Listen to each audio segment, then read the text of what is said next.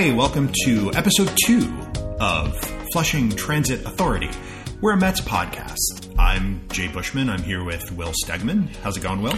Hello, Jay. It's good. Is it time for baseball yet? Almost. We are we are recording this on Saturday, uh, April first, uh, because it's April Fool's Day. I'm wearing my Sidd Finch Mets jersey. By the time this goes up, it should be uh, opening day. I always look forward to opening day, but I'm really looking forward to this opening day. Yes, I know, and we're gonna we're gonna get into that. But uh, before we start off, we need to make a correction. Uh, it turns out something we said in our last episode was inaccurate, and that uh, Kelvin Chapman never did shoot a man in Reno just to watch him die. Uh, that's our mistake. We apologize to the entire Chapman family. Great. Now that that business is out of the way, let's move on to the big story opening day. I can't. I, this opening day has been the thing I've been looking for, looking forward to. As I see it, back in November, the Cubs won the World Series, and then everything went crazy. It's like we uh, we jumped into an alternate timeline, or the Cubs fractured the space time continuum, or something. Yes, the Cubs hoisting the trophy breaks the seventh seal, and everything goes insane. It has been a long winter full of bad news and political intrigue in the worst possible way. And the one thing I've been looking forward to since November is baseball coming back and the Mets coming back. So we can have our favorite distraction back. So let's allow ourselves to be distracted at least for a little while from the tire fire that's uh, happening outside of our windows. Right? It is gonna. I just my routine as a as a Mets fan living on the West Coast is that you know games start at basically 410 Four o'clock start. game's over basically by 7.15 pacific time every night and i've got the rest of my night ahead of me to either do nothing to complain about the game or to watch um, the west coast games on mlb extra innings to scout possible opponents. Mlb extra innings is possibly the greatest thing ever invented. Mlb has built the premier streaming service in the world. Yes.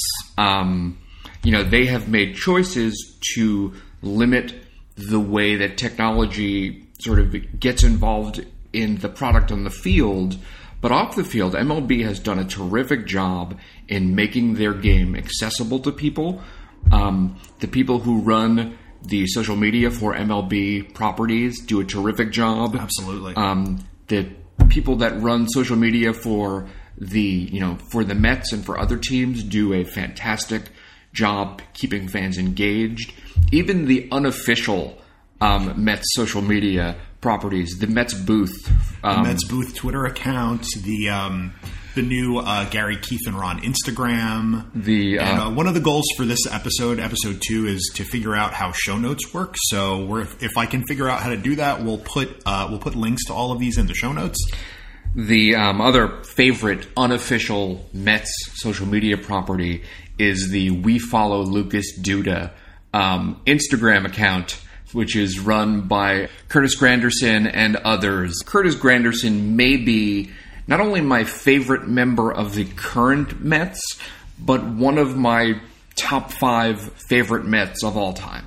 I always look forward to a Curtis Granderson interview because he's so smart, but even more than that, he's so comfortable on camera. And you know, you watch him talking to someone, you feel like he's just having a conversation with a real person. Whereas you watch even very well trained players uh, who have a long history of, of interacting with the media. I think specifically of someone like David Wright. You watch David Wright give an interview, and it's like that scene from Bull Durham where you're just like spouting the cliches and looking for the right cliche. Right. And I and Curtis Granderson, when he gives an interview, I want to know more about what he's talking about. He's really engaging. He's got a wonderful career as a broadcaster after his uh, after his playing days are over, if he wants it. Um, even as a talk show host, I'd watch that show. I would definitely watch like Curtis Granderson hosting a daytime talk show. Yeah. Like like after the view is over, Curtis Granderson comes on and just sort of tells you nice stories, tells you that you look nice, Curtis Granderson for president of TV. I think Anyway, we're gonna. I think we're gonna change the name of this podcast to "We Follow Curtis we, Granderson." yes, we follow Curtis Granderson, who follows Lucas Duda. um, so yeah, I am just, I'm very excited. So we've got opening day uh, coming shortly. So why don't we why don't we uh, talk a little bit about some of our favorite, or if not favorite, most indelible uh, opening day stories? Sure. I mean, I you know I have missed very few opening days. You know, in the 35 years that I have been a sort of conscious Mets fan. Um, I even woke up in the middle of the night when they opened up in Japan. I actually went uh, to Times Square where they were broadcasting it live at like one of the restaurants there at like starting at like two or three a.m. Did that game end with a Benny Agbayani game-winning it RBI? ended with a Benny Agbayani. I can't remember if it was a double or if it was actually a home run. Um, we'll we'll look that up. We'll have our producer look that up. Wait, hang on, we don't have a producer. Um, we note get a producer. all right, I'm, I'm making a note of that. Well, what we need is a note, a producer who just tracks down the many threads of Benny Agbayani that are going to come up as we do this. That's a whole other Instagram account we follow, Benny Agbayani. But I, you know, I never miss an opening day. Even like if I have to listen on the radio at work, um, I, I never miss one. And you know, it means something. It's it's you know, there are 161 games after it, but that first one means a lot. it's the official end of winter. Um, although I will confess that I, like the players, sometimes have to spend some time getting into uh, uh, the uh, shape for the season. My my April fandom is a little spottier than my May fandom. My May fandom is a little better. Um, somewhere around June 1st is when it really starts to kick in. And that may just be the result of years and years and years of believing in April that the team was going to be great. And then by mid May, realizing, wow, they're really not. So it's almost like I don't trust it until June. I don't. I don't even look at the standings until June 1st. I think also we may have been ruined by 1986 in that sense where by the end of April the season was pretty much over with that sweep of the Cardinals at the end of April where we were like we're not looking back. I rem- I nothing remember- has ever approached that. I remember that. I had so much anticipation going into the 86 season, as all Mets fans did. Now, I had the bonus of being 12 years old mm-hmm. in 1986, which is the best possible age to be a fan of a very good team. Yes. Because, one, you think it's going to last forever Yes.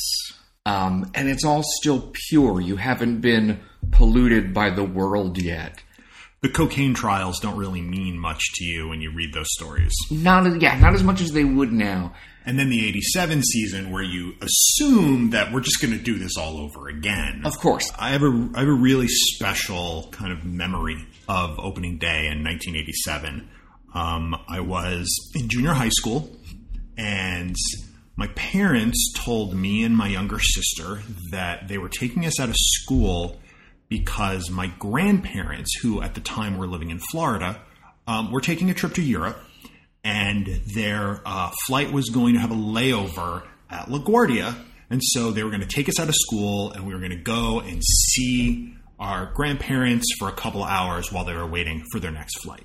And I was like, all right, fine. I mean, I didn't really like my grandparents. They weren't the nicest people in the world. But on the other hand, get to get out of school for a day. So who's going to say no to and that? their grandparents, you gotta pay respect. So we get out of school. My my parents come. They pick me up, and we're like driving from. Uh, you know, I I grew up in Rockland County, which is north and west of the city, about 25 miles um, outside the city. And so we're driving down, and you know, down to the George Washington Bridge and through the Bronx. And I'm like sitting in the back seat, and I was a I was a bookish kid, so I'm like reading something. And every so often, I'm like looking up and like, oh yeah, all right, we're getting closer to the airport. How much time do I have left? How can I finish this chapter? And I'm engrossed in whatever it is I'm reading, and suddenly the car stops, and we're not at the airport. And I'm like, what's going on? And my parents say, we're here. And my parents both put on Mets caps because they had, unbeknownst to us, bought tickets for opening day 1987 Uh, my grandparents were still in Florida. There was no trip. That was whole thing was a fiction. They surprised us with these tickets to see the Mets raise their 1986 World Championship flag. However, this being New York City, there was more traffic than they expected. We did not get there until the bottom of the first inning, so we did not get to see the flag raised, but we did get to see it flapping in the beautiful swirling Shea Stadium breeze. You got to see it. It was still brand new up Yes. there. Now I have to say, like, I love that the lengths that your parents went to make this a surprise for you.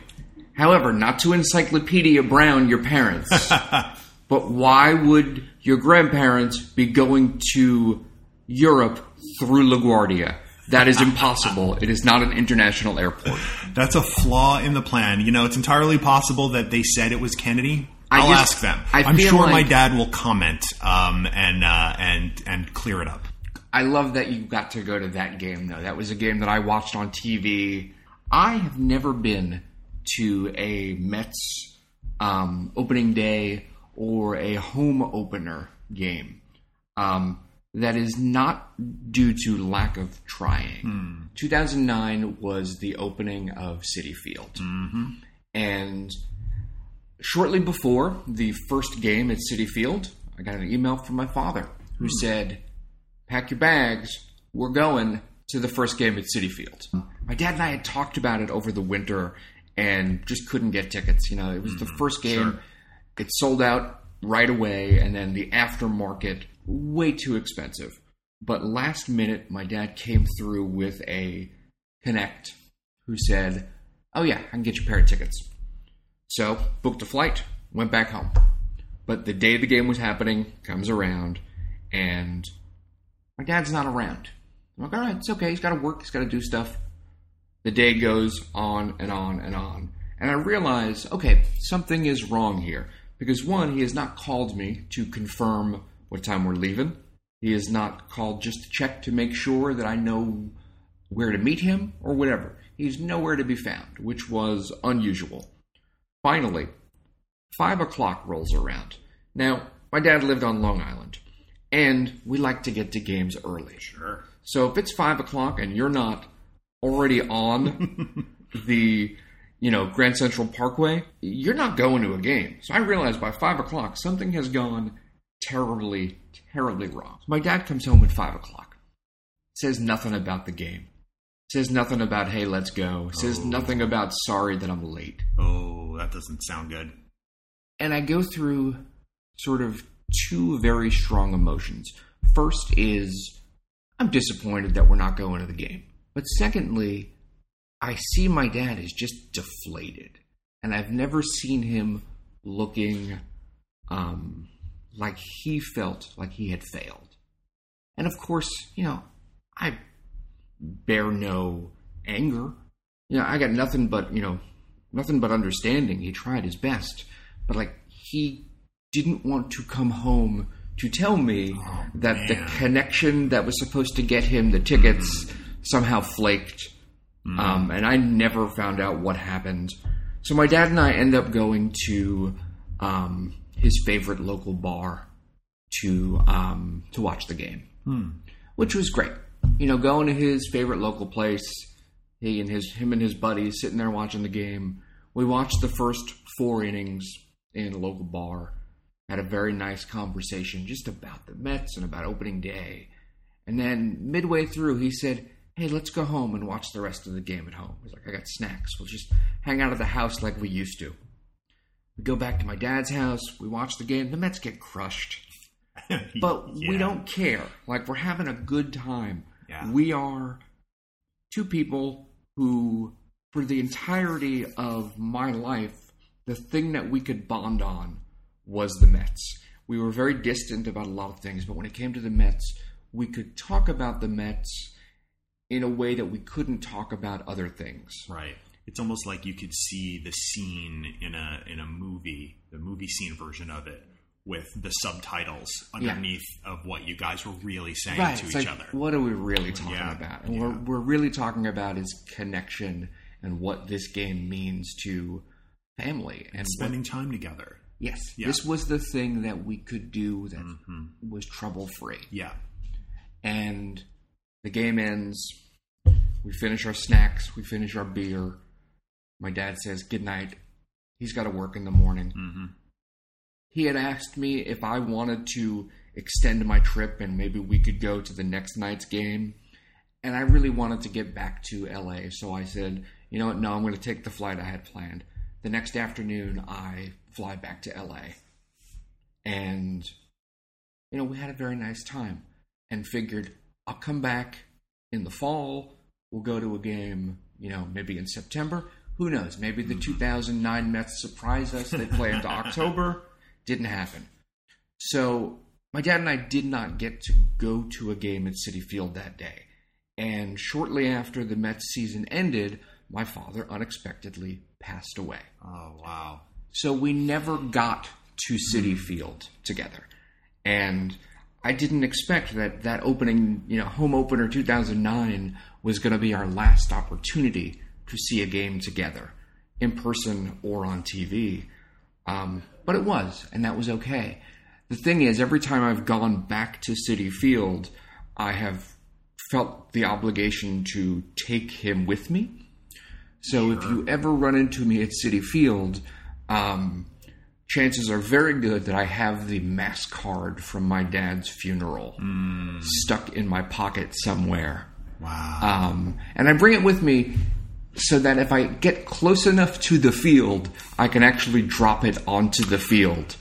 And so far, I have not actually done it. I was there um, in the fall of 2015 um, for a, uh, a very important game that uh, the Mets ended up losing. Um, and I had it with me, and I was leaning over the railing, and I couldn't bring myself to drop it onto the field. But one of these days, I will leave that card um, somewhere in the warning track or down the you know first or third base line. I think we should aim higher. I think we should make it our goal for this podcast to reach out to people who will help us get you onto the field at Citi Field so you can put that card on home plate and we can take a picture of it. That would be terrific. Um, well, you know what? Let's set goals. Let's set whatever goals we want. It's opening day. All things are possible now. Um, so, you know, since the season is coming up, do we want to talk about some predictions for the upcoming year? I think we absolutely do. But before we do that, we have to uh, take a break for a word from one of our sponsors. True. Um, Got to pay the bills. and let's talk about those predictions when we get back. Absolutely.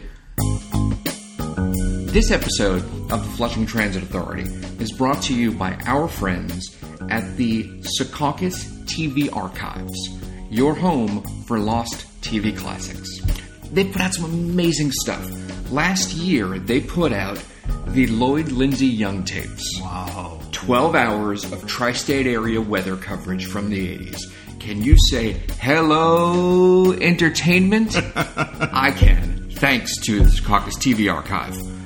Now, Jay, you remember when we were kids, the first place to go to get Mets baseball was WOR. Mm-hmm. Now, I don't know if you remember this, but there was a time in the 70s and 80s where WOR got really into trying to become the fourth major network. And they were producing a lot of original programming. In the 70s, WOR was looking for a hit. There was nothing hotter on TV than Jack Klugman's Quincy. Oh, yeah, that's right. So to compete with Quincy, WOR produced a TV show from 1979 to 1981 called Kiner's Coroner. Um, Hall of Famer Ralph Kiner and Mets manager Joe Torre would investigate suspicious deaths and solve crimes. That's right. How could I have forgotten I about vaguely remember like this coming on, like the game would be over, and it's like we now take you to Kiner's coroner. Ralph and Joe would use their medical examiner skills to figure out what happened, and then there was that famous episode where Ralph and Joe infiltrated the Flushing Queens punk rock scene, like in disguise, like Ralph at a punk rock club, Like it was fantastic. Wow. But like that show was considered lost. All right, we're gonna have to we're gonna have to go and watch all of these episodes. You can go to kinerscoroner.tv to get your hands on this lost TV classic. Use the promo code Flushing to get 10% off. And this stuff is not on Netflix, folks. You cannot get this through any of your streaming services. Kiner's Coroner, available only through the Secaucus TV archives. So, um, Jay, you want to talk about our predictions for the Sure. upcoming season? Sure, we should. It's opening day. Anything is possible. We're full of optimism. But let's be honest, we're also Mets fans, which means we're full of pessimism and worry, and the sky is perpetually falling. So let's um, let's let's go through what we think the the positive and maybe some of the negative predictions Sure. for the year are. What do you what do you, what do you Well, have? you know what? I've got five predictions for the season that I'm going. They are from least likely to most likely. Okay. So we're going to start with my number one prediction, which I'm going to tell you is the most improbable prediction, but still could happen. That is the 2017 New York Mets finish the season 162 and 0. It could happen right now. They're on I pace. Totally. to be 162 and oh. 0. Statistically, it's you know certainly within the realm of possibility. One of these days, Yeah, it's got to happen. absolutely. Like I have done a number of um, baseball season simulations, um, and I'm not joking. Like I, I have done this, um, and in all of the simulations that I've done of the 2017 Mets, they have peaked at 105 wins. Okay. which is I got to tell you, short of my goal. they are 62 or bust. yeah. Prediction number two: Okay. the other team in New York disbands. Every year, I, I believe that the Mets will be so good that that other team looks over at Queens and says, "We can't compete with this. Shut it down." Why bother? Yeah, let's go home. So now we're going to get into some more probable things. Okay. Number three, the 2017 National League Cy Young Award winner is on the Mets. I would be thrilled. This is the year. Okay. Mark it down. I, I wrote it down. All right. Will I wrote it down. I wrote it down and I All read right. it to We'll, re- we'll revisit this uh, uh, at the end of the year. Not saying who it is. Okay. Could be. Uh, look, Seth Lugo, could be Seth Lugo. It could be um, Robert Gsellman. Mm-hmm. Hansel Robles. Could be, yeah. Could be anybody. Sure. Mm-hmm. So here's a very likely, and I'm even going to put names to this. one. Okay. Two Mets will hit 30 or more home runs Oh yeah, I'll buy in that. 2017. Who- who- who are they gonna be? I believe it is going to be Lucas Duda Mm-hmm. and Jay Bruce. Oh, interesting. Okay. I think the Jay Bruce that we see is going to be more like the Jay Bruce who we saw for several years in Cincinnati. Um, I think that a healthy Bruce and Duda are going to take a lot of weight off of um, Cespedes. Um, So let's see what happens. I think Cespedes is going to have a good year. I, you know, of course, I think everybody's going to be Sure. playing at, a, at an all-star level, but I do think that bounce back year from Duda and a a year from Bruce that we have come to expect. I think we will get the Jay Bruce we thought we were going to get when the Mets traded for him. I'm almost worried that Jay Bruce is going to be too good. That I mean, we've got this this outfield logjam, which Mm-hmm. sort of leaves Michael Conforto on the side of the road, sort of you know with a, a bindle over his shoulder, trying to figure out where where he's supposed to go. True. and it's like you know we're waiting for somebody to make an offer for someone like Jay Bruce or. God forbid Curtis Granderson or somebody to open up a slot to reconfigure the outfield. Never, never, never trade Curtis Granderson. Prediction number five. This is the most likely to happen. Okay. This is a done deal. Mark this one down. Okay. Bartolo Colon returns to the Mets Whoa! in a deadline deal. Wow. The Mets in Do we get Kelly Johnson too? I, I think well there's the annual pickup of Kelly Johnson, but Bartolo Colon is the greatest player in Major League Baseball. Well, pound for pound for entertainment value. There's Yes. no argument. And I believe that the Braves um, will be out of the race. Mm-hmm. The Mets will need some insurance, somebody to maybe eat some innings towards the rest of the season as they have to sit down. Zack Wheeler. Mm-hmm. Um, injuries happen. always. So to have uh, an experienced and hilarious arm coming out of the bullpen or picking up some spot starts down the stretch. Sure. Bartolo Colon will be back. Okay. Well, I, I I look forward to the possibility of that. I don't think I share your uh, your opinion on that, but I would not be unhappy with That's that to happen. That's my Mets lock of the year. Okay. Mark it down. Okay. Well, um, yeah. So you've What got you your got? pre- you've got your predictions. I've got my worries. We're Mets fans. We worry. We're always looking for the cloud and the silver lining. Right. We wouldn't be Mets fans if we weren't waiting for it to rain. So here are the three things that worry me most about this upcoming year. Number one is Thor's elbow. Every other member of the Mets pitching staff has had Tommy John surgery, other surgeries. Let's throw in some random exotic surgeries to the your mix because your why not? thoracic outlet syndrome. Yes. Um, Noah Syndergaard, to this point, has not. He spent this offseason apparently adding like 25 pounds of muscle to his body. And I just am waiting for the moment when this finely calibrated machine just blows up. I I understand your your worry. Past history gives us plenty of reason to worry. Mm-hmm. Yeah. Um, I don't know if you've read. Um, is it uh, Jonah Keri's book? I could be. I, I will look that up, and uh, we may have to correct this next week. Yeah. But the arm, I believe Jonah Carey wrote it just about haven't- I haven't Tommy John surgery. Ah. Um, and you know, if you look at just the the road to coming back from an elbow issue is really tough, and mm-hmm. we've sort of gotten used to seeing players come back to the point where you don't think about how unlikely it is. And I hope that you are wrong. You just Oh. hope that I hope so too. that Syndergaard is just the freak of nature who can handle it. And one of the things we always like to talk about is the narrative elements of baseball. And the Mets have staked so much of the narrative of their team on the pitching staff with Syndergaard at the top that it, this is not that dissimilar to Matt Harvey two years ago. That a loss of that player has a larger narrative impact um, on the, the fortunes and on the psyche of the team and the fans than maybe another player. Um, that noise you hear in the background is my dog, by the way, who has some really solid thoughts on the Mets, Olive is the biggest Mets fan you'll find. but she is ridiculously profane. but, you know, we do invest so much of our hopes into players whose bodies and whose performance we have no say over. Right, right. And it's a dangerous thing to put your um, put your hopes.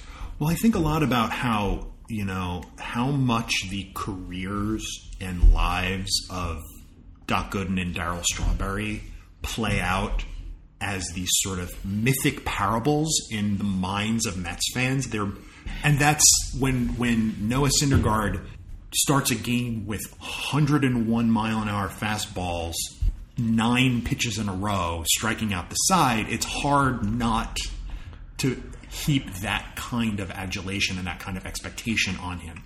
So he now occupies this position that Matt Harvey did two years ago, where his starts are going to mean more, his wins are going to mean more, his losses are going to mean more, and and if something happens to his elbow, it's going to hurt a lot more. Yes, absolutely. However, we have to be careful as fans to not overwhelm players with our expectations. And it's easier said than done. Easier said than done. And I think Yes. as I've gotten older, I've got better at it. If a player goes down, it is not the end of the season. Yeah. So that's worry number one. Worry number two is is also another narrative uh, uh, worry, and that's uh, the the Yoenis Cespedes narrative. Um, uh, Cespedes has been one of the greatest baseball players I've ever witnessed in a narrative sense. He is that player the same way that Piazza was the player that no matter what the situation in the game was, you never missed an at bat because something might happen. There are, over the last two seasons, there have been two players whose at bats I never missed. Um, from the day Cespedes got here, Cespedes comes up to the plate, I stop what I'm doing and I'm watching. The other, of course, being Bartolo Colon for a completely different for a reason. completely different reason. Yes, but um, Cespedes is now in that spot. He has an, an inordinate burden on his shoulders to carry the narrative of this team. And if there's one thing that New York fans are excellent at, is turning on you on a dime. So, what happens if Cespedes has a lousy April? Um, what happens if he, you know, doesn't hit home runs? Even if he has like a high batting average or hits a lot of doubles, but he's not hitting home runs. The questions are going to start. What's wrong with him? Oh, and then we've got the answers to that. Well, he signed the big contract. He doesn't care anymore. We have all of these ready-made narratives to plug into when a player does or does not achieve certain things. And so if Cespedes doesn't come out of the gate hard, I mean, think about like Neil Walker's April of, of last Which year. was amazing. Which was amazing and bought him so much credit and leeway for the rest of the year when he had months where he was not hitting anything. Right. But because of that April, we were like, oh, but he'll he's fine. He'll come back. I think that uh, to counter your concern, um, I think there is less of a risk of Cespedes doing those things this year. I think that Cespedes is very comfortable um, as a member of the Mets and is very comfortable living in the New York area. The question is, does that comfort lead to complacency? And I don't. I think the idea that an athlete becomes complacent is largely a myth. Is largely something that we as fans put on people. Absolutely. Like people used to say that it looked like Carlos Beltran wasn't trying. oh, God. Ridiculous. Ridiculous. Carlos Ridiculous. Beltran was just better at it than Yeah. anybody else. Yeah.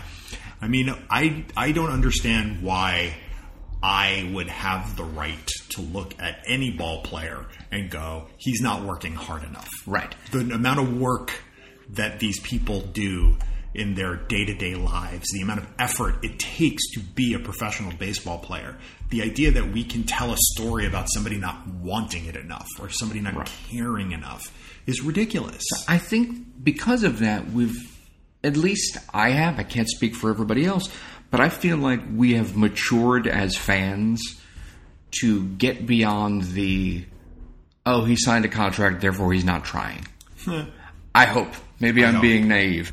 I am not as optimistic as you. I have lived through this cycle so many times. I think about the crap Gary Carter got when he did not start hitting immediately as a Met. I think about how Mike Piazza was booed in the first few months that he was on the Mets. Sure. Like, we don't have a great track record on this stuff. And I just, I worry that if something isn't working right away out of the gate with Cespedes, the narrative could turn. And if it does, it will turn hard and it will turn fast. It's a it's a valid concern because we've seen many times in the past where the narrative turns. Yes. Remember Bobby Bonilla Yes. in the early '90s. um, you know, go through any list of players who were brought in, uh, paid a lot of money, Mm-hmm. um, and hyped. You know, based on past performance. Yep. You know, Bret Saberhagen, Vince Coleman. Um, Oh, we could hurts. we can go down hurts. a lengthy list. Um, none of those players were Yoenis Cespedes. You know, he wrote a thing for the Players Tribune recently about um, his level of comfort with the team. Yes. Um, and I, because you know, looking into that, I mean, if you take him at his word, I think he's happy here, and I think he feels comfortable in a way that he probably hasn't felt since he came to the U.S. None of that means anything if he doesn't hit. I know, I know. And it, and that's unfair. What- But but that's what- what's going to happen. But what in his history leads you to believe that he won't? he seems to have exhibited a tendency of either hiding injury or downplaying injury, and that again is a narrative issue because if he knows and wants the to play every day. knows, and they're not telling us, that's not a team problem. That's not a medical problem. It's a narrative problem. And so again, like I'm not worried about his performance. I'm worried about the narrative around it. Fair enough. That's number two. Number three, and we've already sort of alluded to this a little bit um, earlier on the podcast, is for the love of Pete, leave Curtis Granderson alone. Uh, Curtis Granderson has become the heart and soul of this team, Yes. and he's in the final year of his contract. He's somewhat playing out of position. The you know, as we've said, the Mets outfield is kind of a mishmash of lots and lots of corner outfielders and no center fielders. Um, and there was a lot of talk in the offseason that they might trade him. And I know this is a business and I know everybody moves on. And, you know, I know that sooner rather than later he's going to be an ex Met, but I want that day to be as far away as possible. Look, we've already lost Bartolo Colon. we said goodbye to R.A. Dickey, mm-hmm. fan favorite. Yeah. I would like to see Curtis Granderson sort of stay with the organization. Um, whether that means they bring him back for like a one year deal and let him play as long as he wants to. I just feel like having a Curtis Granderson on your team goes a long way towards making you feel good about the team. Absolutely, absolutely. And he's he's the guy that he's sort of evolved into that um, Keith Hernandez, Edgardo Alfonzo spot for me, where if you have one at bat and you need somebody to get a hit, he's the guy I want up. It's not Cespedes, it's not Duda, it's not um, anyone else at this point. If I need a hit, I want Curtis Granderson up there. I I feel calm. I feel like Curtis Granderson is here. It's going to be okay. Yeah, yeah, yeah. He is our security blanket. Yeah. I feel like I don't know. I have no insight into the dynamics of the clubhouse, but I get the sense, or at least I imagine, that like Curtis Granderson is sort of like the dad of the team and helps people out and, you know, lets other players borrow the car if they need to. Um, gives uh, gives other players a stern talking to when they need one. Right. And The only place I would like to see him go, if he had to go, would maybe to see him go to the White Sox as Yeah. a DH. He is from Chicago. He's got he's got roots in the community. He does a lot of stuff Yes. for his hometown as far as um, helping kids um, play play ball and stay in school and just all of this. If I had a kid, I would want them to grow up to be like Curtis Granderson. Aw. I love that Curtis. Anyway, You know, speaking of um, if someone on the team needs a stern talking to, we would be remiss if we did not discuss on this opening day podcast the current uh, situation with Jeurys Familia and his Yes. 15 game suspension for violating the league's domestic violence policy. You know what, Jay, before we get into that, uh, that is a very important topic to discuss. However, let's acknowledge the fact that we are two dudes, Yes, we are. and this is dealing with um, a violence against a woman. Um, I think it would help us to maybe bring in a third opinion on this. Absolutely. Let's do that. So, we talk about the idea that Curtis Granderson is the unofficial sort of uh, daddy of the Mets, with none of the implications that the term daddy has on the rest of the internet. Um, speak for yourself. Um, Curtis Granderson can be my daddy any day. That voice you hear is the voice of Mets fan Nina Bargiel. Hi, Uh, everybody. we decided that Jay and I may not be the best experts to speak on um, violence against women. Jeurys Familia. Suspended 15 games by Major League Baseball. Um, this suspension was handed down following his arrest last October for uh, allegedly assaulting uh, his wife, Bianca Rivas. Ms. Rivas declined to press charges, but Major League Baseball decided that a suspension was warranted. Um, as a as a baseball fan, as a sports fan, as a fan of the narrative, we just want stuff like this to go away. We never want this stuff to happen in the first place because of the very real human cost of it. But it puts us as fans in a really, really uncomfortable position. And a lot of the conversation around incidents like this, there's always a sense of can we just move past this and get pa- get back to the game that we all want to talk about? And you see this once, you see this twice, you see this again and again and again and again. At some point, you have to say, no, we can't do that. We continue to to make excuses to try to make it okay to move past this. We always look for the story Right. that we can all live with. You know what's funny though? I, I'm listening to you guys, and I get it, but it's so funny because as a woman, um, we've always known that there are a bunch of guys who are garbage. And we talk to each other about these people that are garbage secretly amongst other women. And I also understand that, like, there are, you know, gay people talking about straight people and, and non-white people talking about white people are garbage. Like, it sort of goes down the line. So I feel like it's it's interesting to see like I appreciate the fact that dudes are like, oh gosh, like I want to root for this team, but there are garbage human beings on this team. Where I feel like women have sort of been dealing with there are garbage people everywhere, and if we decided to cut all of them out of our lives, we would have no life. Like we, there would be nothing. We couldn't see a movie, we couldn't see a TV show, we couldn't Right. watch a sporting event. Sure. Um, I think that they don't know how they're still dealing with it as a PR fiasco.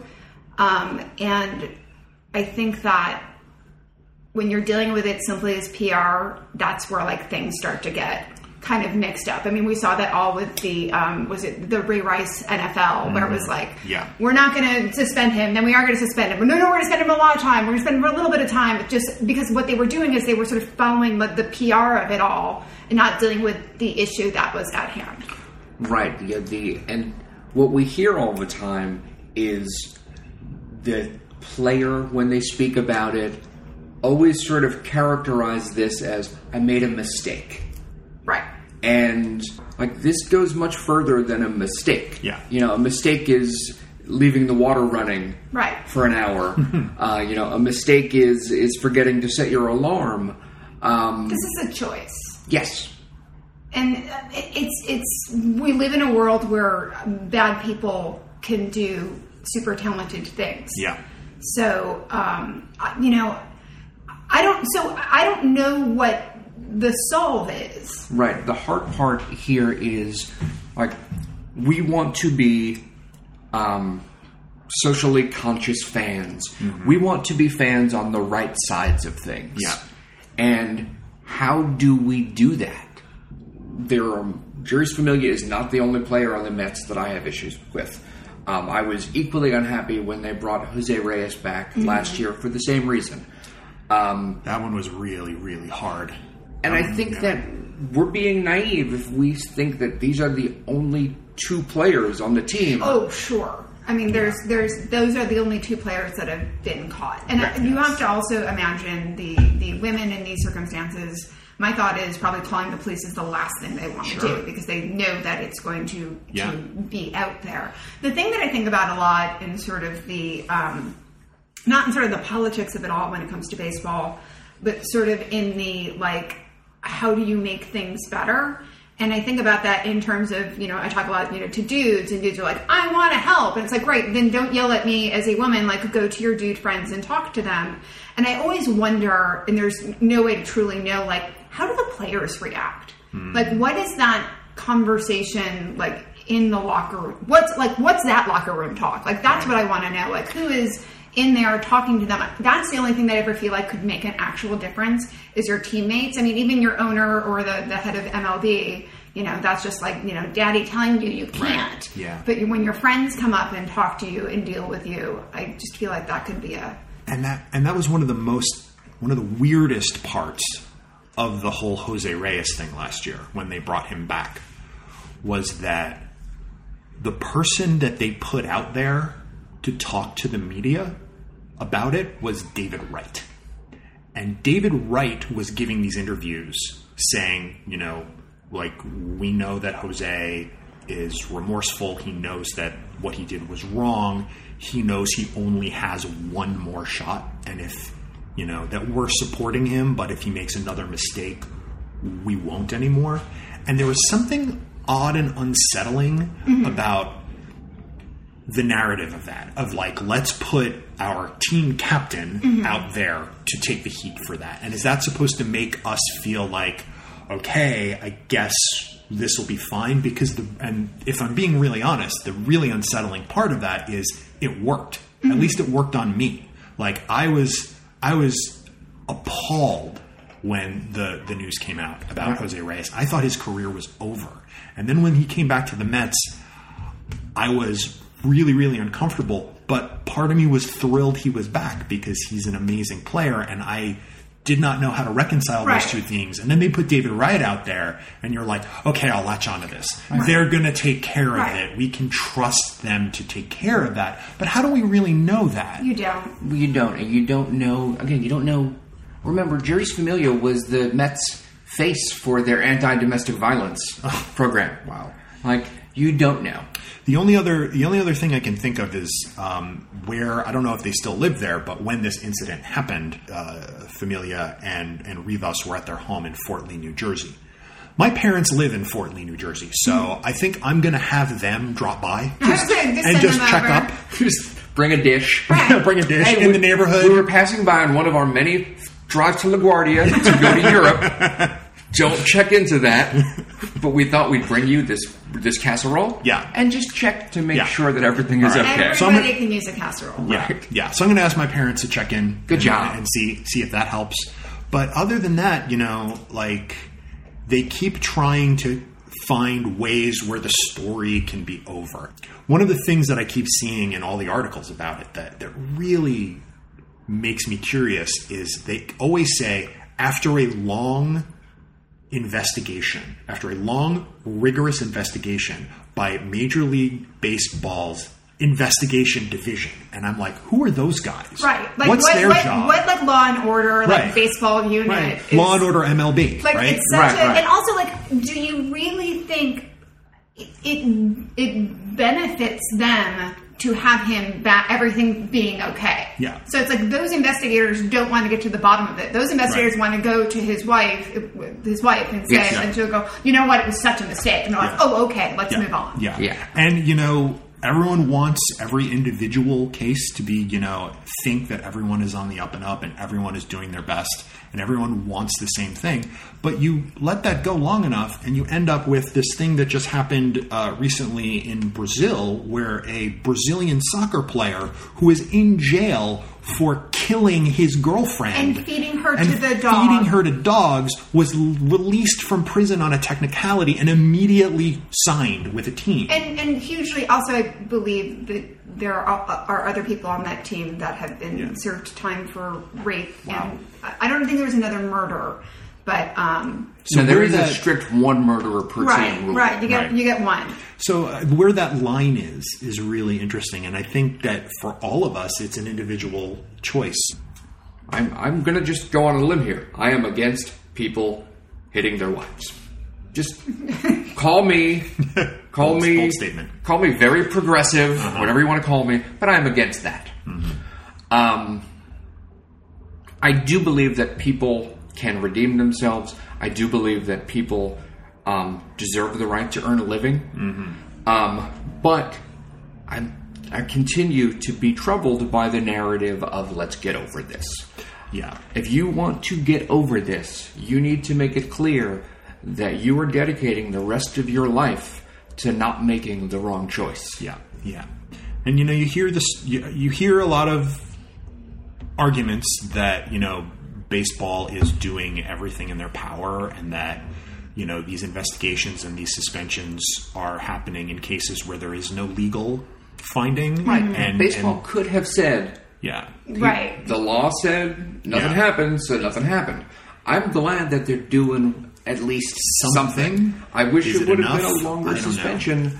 Yeah. Um, What happens during the suspension? I mean, is there anything? Does he have to get counseling? Is there any sort of From what I read, part of the reason why his suspension was 15 games and not 30 is that he completed a series of baseball mandated counseling sessions already. So there is some sort of thing Yeah. that they have to do. Yes. Because this is all, you know, sort of the. Um, I'm going to lay down words that people love. This is just the culture of toxic masculinity. I mean, that's why it's Mm-hmm. Yeah. so, you know, revolves around sort of all athletics, is because it's, you know, big Yeah. tough guys doing big tough things. And, Yeah.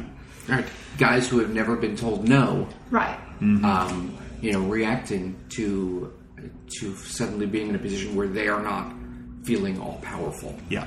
So, as fans, what do we do?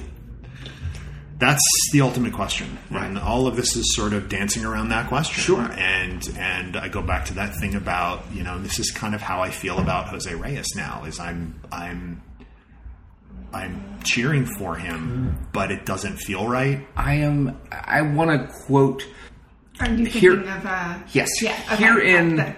Here in uh, Santa Monica, there is a there is a restaurant and bar um, in downtown Santa Monica called West Fourth and Jane, where um, it is the home of the local uh, Southern California Mets fan meetups. And uh, there's a gentleman by the name of Marco Sandoval who um, who hosts those um, meetups. And if you're ever here in Southern California, I recommend you going down and meeting Marco. Um, because as he says, when it comes to somebody like Jose Reyes, we're cheering for the name on the front of the uniform, not the name on the back of the uniform. And we want the Mets to be successful, but you know, as Marco has said, like he's not going to get up and cheer when Jose Reyes is up. Um, when when Reyes first came back to the team and he had you know stepped to the plate, a number of fans started you know the Jose Jose, and that was hey Yeah. we're not going to do that here. Yeah, Yeah. And as Yeah. fans, I think what we can do to start to shift that toxic masculinity is to continue to speak out and say, this is not okay. Well, I think that that's also something that's incredibly important because um, if I had said something like that about, ugh, women, they're so oversensitive, it becomes like a whole thing. Right. But for a guy to stand up and be like, listen, like, this isn't okay, people are like, oh, okay. And, you know, does that suck? Yes, but I'll take it. Hmm.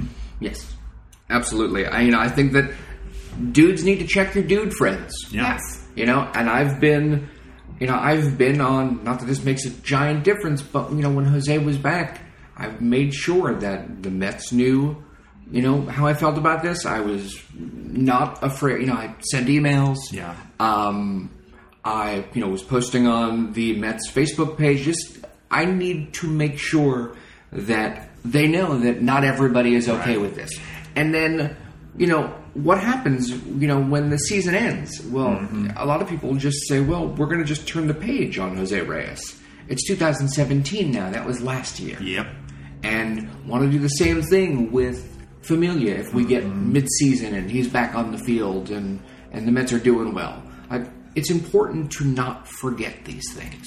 And I guess the other question is is what is what is the thing that either the team or the individual player can do that would be enough that would qualify as feeling like genuine remorse or reparations that didn't immediately invoke a feeling of they're just doing it for PR purposes. Right. And I don't I don't I know don't, what the I, can't, I don't know what the I don't know. is. Yeah. But I think one I think the best thing the first thing I would like to see is to stop the conversation of it's a family issue, I don't want to talk about it.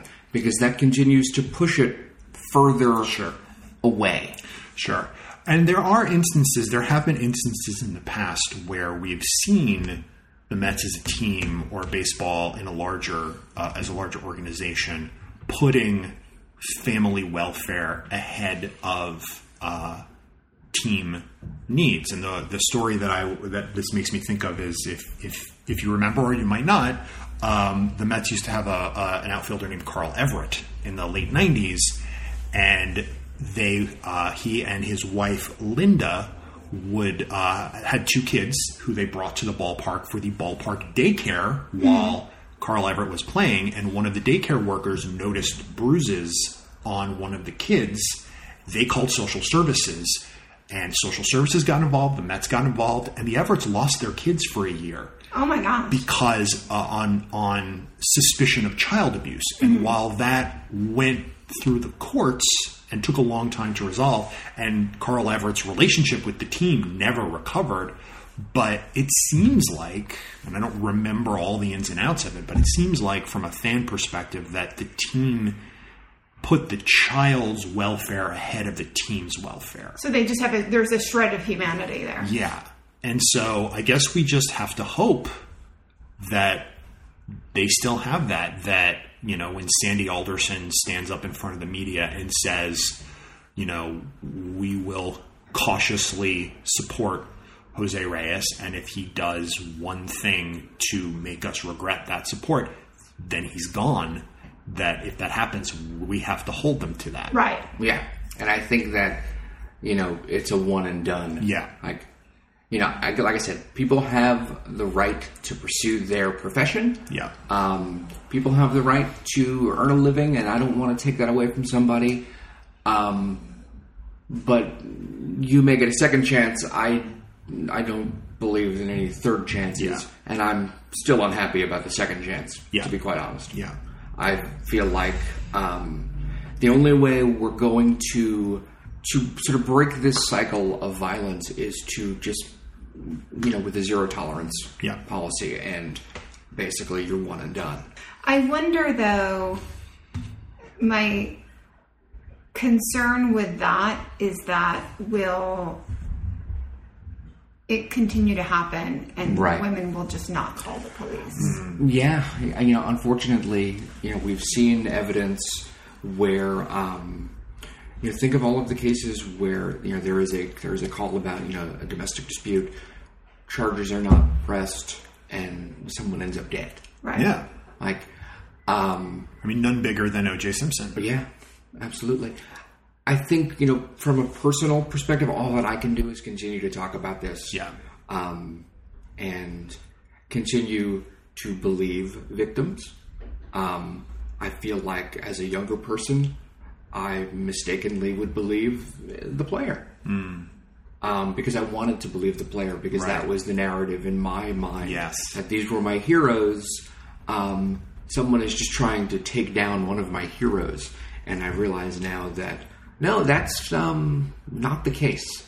Remember in the early 90s when several members of the Mets were accused of um, sexual assault in spring training? I don't remember that. um, I I don't want to give the wrong names. Right. Early '90s spring training. Um, there was a woman who um, accused several Mets of bringing her to a party at uh, Team House and raping her. Um, and at the time, I was like, "Well, there's no way this happened." And I believe now, 25 years later, that absolutely happened. Yeah. Again, it's that thing where it's it's sort of interesting to see because we've always been like, of course that happened. Like I know that happened. That happens to lots of people that I that I personally know, not with the Mets, but um so Right. I don't. I'm not asking for a pat on Welcome the to back. our, welcome to our garbage world, gentlemen. Welcome to our garbage world. Uh, yeah, I don't deserve a pat on the back for finally understanding that. Hey, women be telling the truth. Well, and I, but I also think that um, the, sort of narrative of, of media has changed a slight bit. Where I feel like people are starting to take those things seriously, mm-hmm. like where my dad is saying about like Ben Roethlisberger, like that guy, like he he probably raped like young girl, like mm-hmm. that's not okay. Yeah. Like if my seventy four year old dad can get there, then everybody else can get there. Yeah. On that note, On that note, super fun. Well, thank you for joining us, Nina. Thanks for I, having I hope me. I hope we'll have you back at some point later on to discuss something a little less awful. Uh, yeah, this was uh, this was super fun. Uh, can we go back to Curtis and or Curtis Granderson, Curtis- my daddy? um, we can talk more about Daddy Curtis Granderson. Call me Curtis. Um, we can also talk about our great hope that um, Bartolo Colon comes back to the Mets. And then I can go back to writing the Bartolo and Grandy mystery. Yes. Um, Nina, thank you very much for joining us. Thanks, guys. Jay, thank you again. Thank you. I think uh, I am ready for the season. Me 12. Let's play ball.